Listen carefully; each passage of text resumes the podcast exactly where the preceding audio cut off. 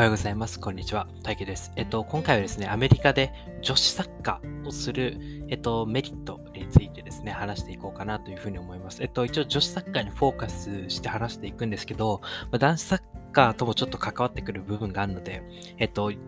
男子サッカーにもね、興味がある方もぜひ聞いてくれたら嬉しいです。よろしくお願いいたします。えっと、本題に入る前にですね、告知だけさせてください。えっと、僕はメインのポッドキャストをですね、YouTube、Apple Podcast、Google Podcast、えー、Spotify、StandFM、Spoon で、えっと、配信しております。えー、っとですね、メインのポッドキャストではアメリカ留学生活の話だったり、アメリカサッカー留学の話とか、あとはアメリカ日常の話なんかをしているので、ぜひね、他の媒体でも、えー、聞いてみていただけたら嬉しいのでよろしくお願いいたします。えっと、あとですね、ラジオトークとスタンド FM で週に約、だいたい1回かな、えっと、ライブ配信をしておりますので、そちらの方もね、えっと、フォローとかしていただけたら、えっと、ライブでなんか僕に質問があったら質問できますし、なんかその時の雑談とかで、サッカーの話、アメリカの話もそっちでちょろっとね、なんかちょっとした小話とかもしてるので、ぜひそちらも聞きに来てくれたら嬉しいので、よろしくお願いいたします。てな感じで、えっと、本題に入らせていただきます。えっとですね、アメリカで女子サッカーをする、まあ、女子サッカーをするっていう言い方ちょっと変かもしれないんですけど、えー、メリットは、まあ、いくつか僕の中でありまして、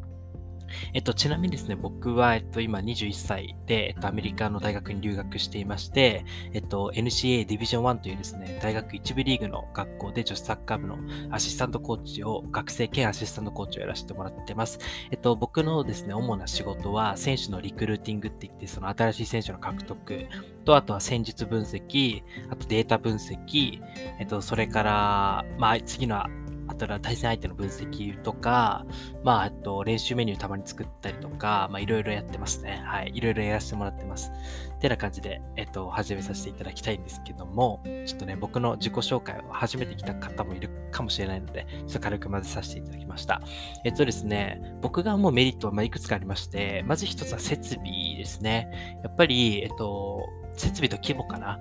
まずですね、ディビジョン1、アメリカの4年生大学の一番トップのリーグですね、NCAA の。だけでも350校ぐらいあって、ディビジョン2も同じぐらいあって、ディビジョン3がもうちょっと多くて、400弱ぐらいあったかなもうちょっとあったかもしれないですね。ごめんなさい。ちょっとはっきりとはわかんないんですけど。であとね、ディビジョン、えっと、ディビジョンじゃない、NAIA という他の、えっと、スポーツ協会に所属している大学さんもあったりとか、あと2年生のね、リーグなんかもあって、短大専用のリーグとかもあってですね、NWAC とかね、なんか NJCA だっけとかいろいろあったりするので、もうとにかくいろんなリーグがあって、レベルがあって、で、えっと、チーム数も大学としてのですね、えっと、女子サッカー部を持ってる学校さんも相当数いるということですね。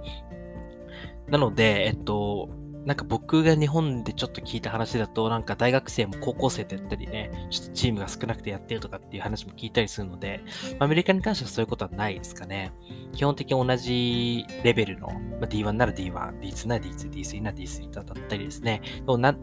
ならも、えっと、同じカンファレンスって言って、まあ、リーグみたいなところで当たったりするので、高校生とやるってことは、まあ、基本的にないかなというふうに、別に高校生とやるっていうのが悪いってわけじゃないんですけど、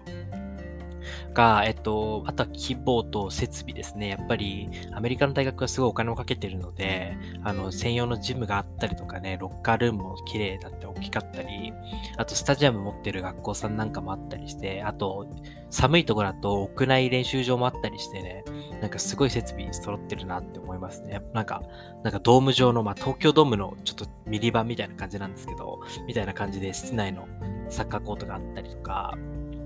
ジムもあって、えっと、あと、ね、軽食がタダでね、食べれたりとか飲めたりとかっていうサービスもある学校もあったりとかね。まあ、その設備は学校によってだいぶ違うんですけど、D1 とかまで来ると、えっと、かなりいい設備の、えっと、大学さんが多いかなというふうに思います。なんで、ほんとプロと変わらない、プロ顔負けぐらいの設備を持ってる、例えばクレムゾン大学さんとかは、もう、えっと、サッ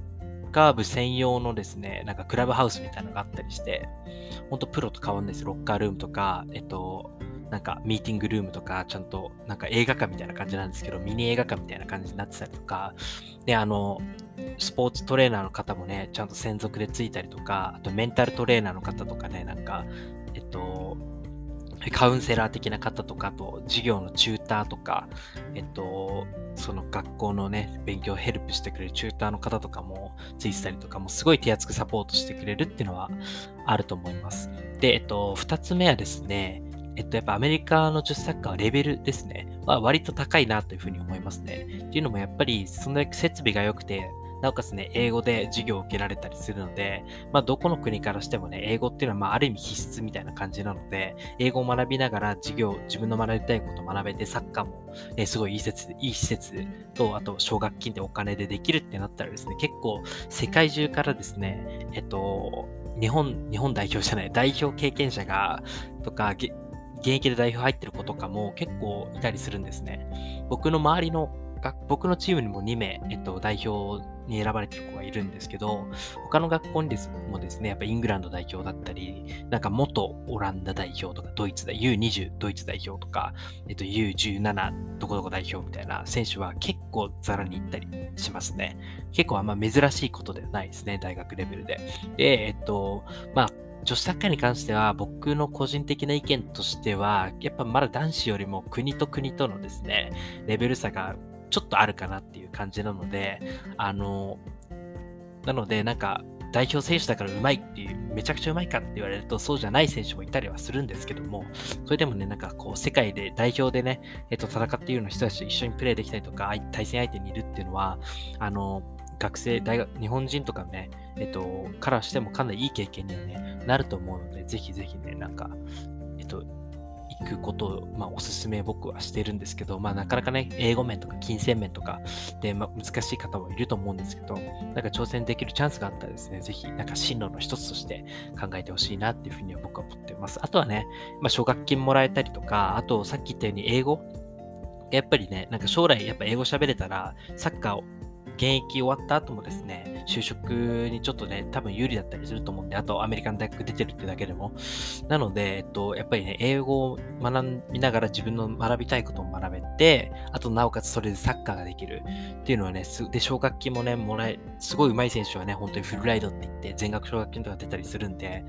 そういう感じでね、あの、やっぱり、しかもすごいね、設備、大学にしてはかなりいい設備だと思うので、で、できるっていうのはね、やっぱ夢があると思いますし、将来にもね、つながると思うので、ぜひぜひね、いろんな方にですね、やっぱアメリカのサッカー留学っていうのを僕はお勧めします。はい。で、えっと、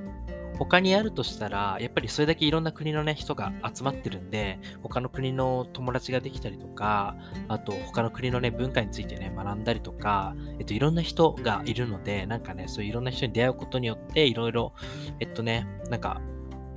学ぶことができるかなというふうにも、あ、こういう考え方の人もいるんだとか、あのーこういう宗教もあるんだとかね、なんか宗教の問題であれができない、これができないとかっていう方もいらっしゃるので、っていうのもあるんだっていうね、いろんな社会的なちょっと勉強にもなったりしますし、なんか、あ、こっちの人ってこういうコミュニケーションの取り方なんだとか、練習もこんな感じなんだとかね、いろいろ新しい発見があると思うので、ちょっとね、あの、自分の安心するゾーンからちょっと一歩踏み出してね、なんかアメリカに挑戦すると、やっぱり人としても一回り成長できると思いますし、英語とかも身につくんでね、サッカーもできたりするんで、であとやっぱりね、あの、遠征とかも、えっと、すごいチームだと、もう、なんかね、プライベートジェットまで行かないんだけど、もう本当になんかチャーター便みたいなので自分たちでバス学校からバス乗って、そのまま空港行って、空港で降りてすぐ飛行機乗って行ったりする学校さんもあったりとか、まあ僕の学校はね、基本バス移動が多いんですけど、で、バスで前日乗りして、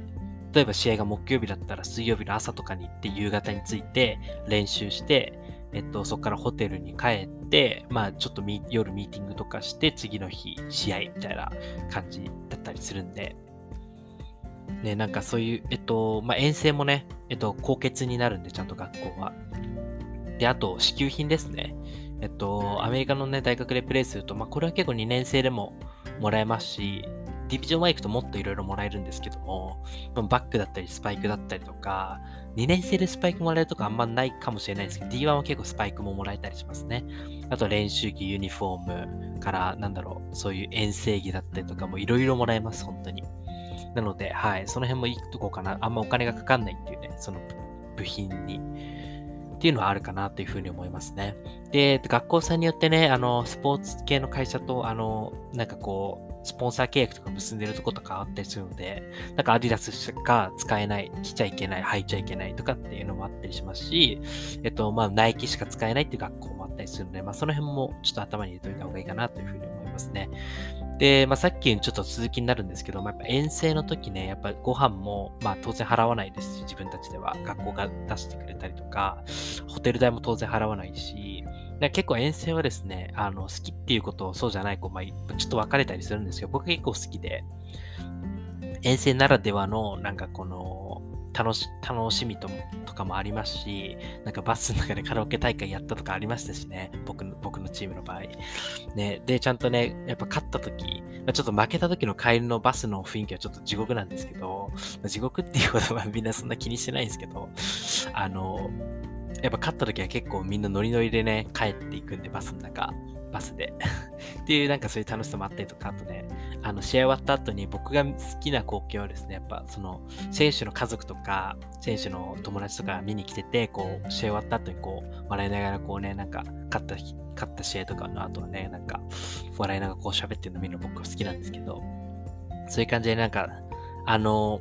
あとは、なんか、現地生と、あの、チームメイトと仲良くなったりすると、なんかね、ホリデーとか、だか、えっと、サンクスギビングとかですね、クリスマスとかもしかしたら、えっと、そういう時にですね、その、チームメイトの家に連れてってもらって、なんか、そのアメリカの文化を感じるみたいなのも、僕のチームメイトの海外、ヨーロッパから来た子とかは、その現地の子の家にそういう時行って、なんかお世話になったり、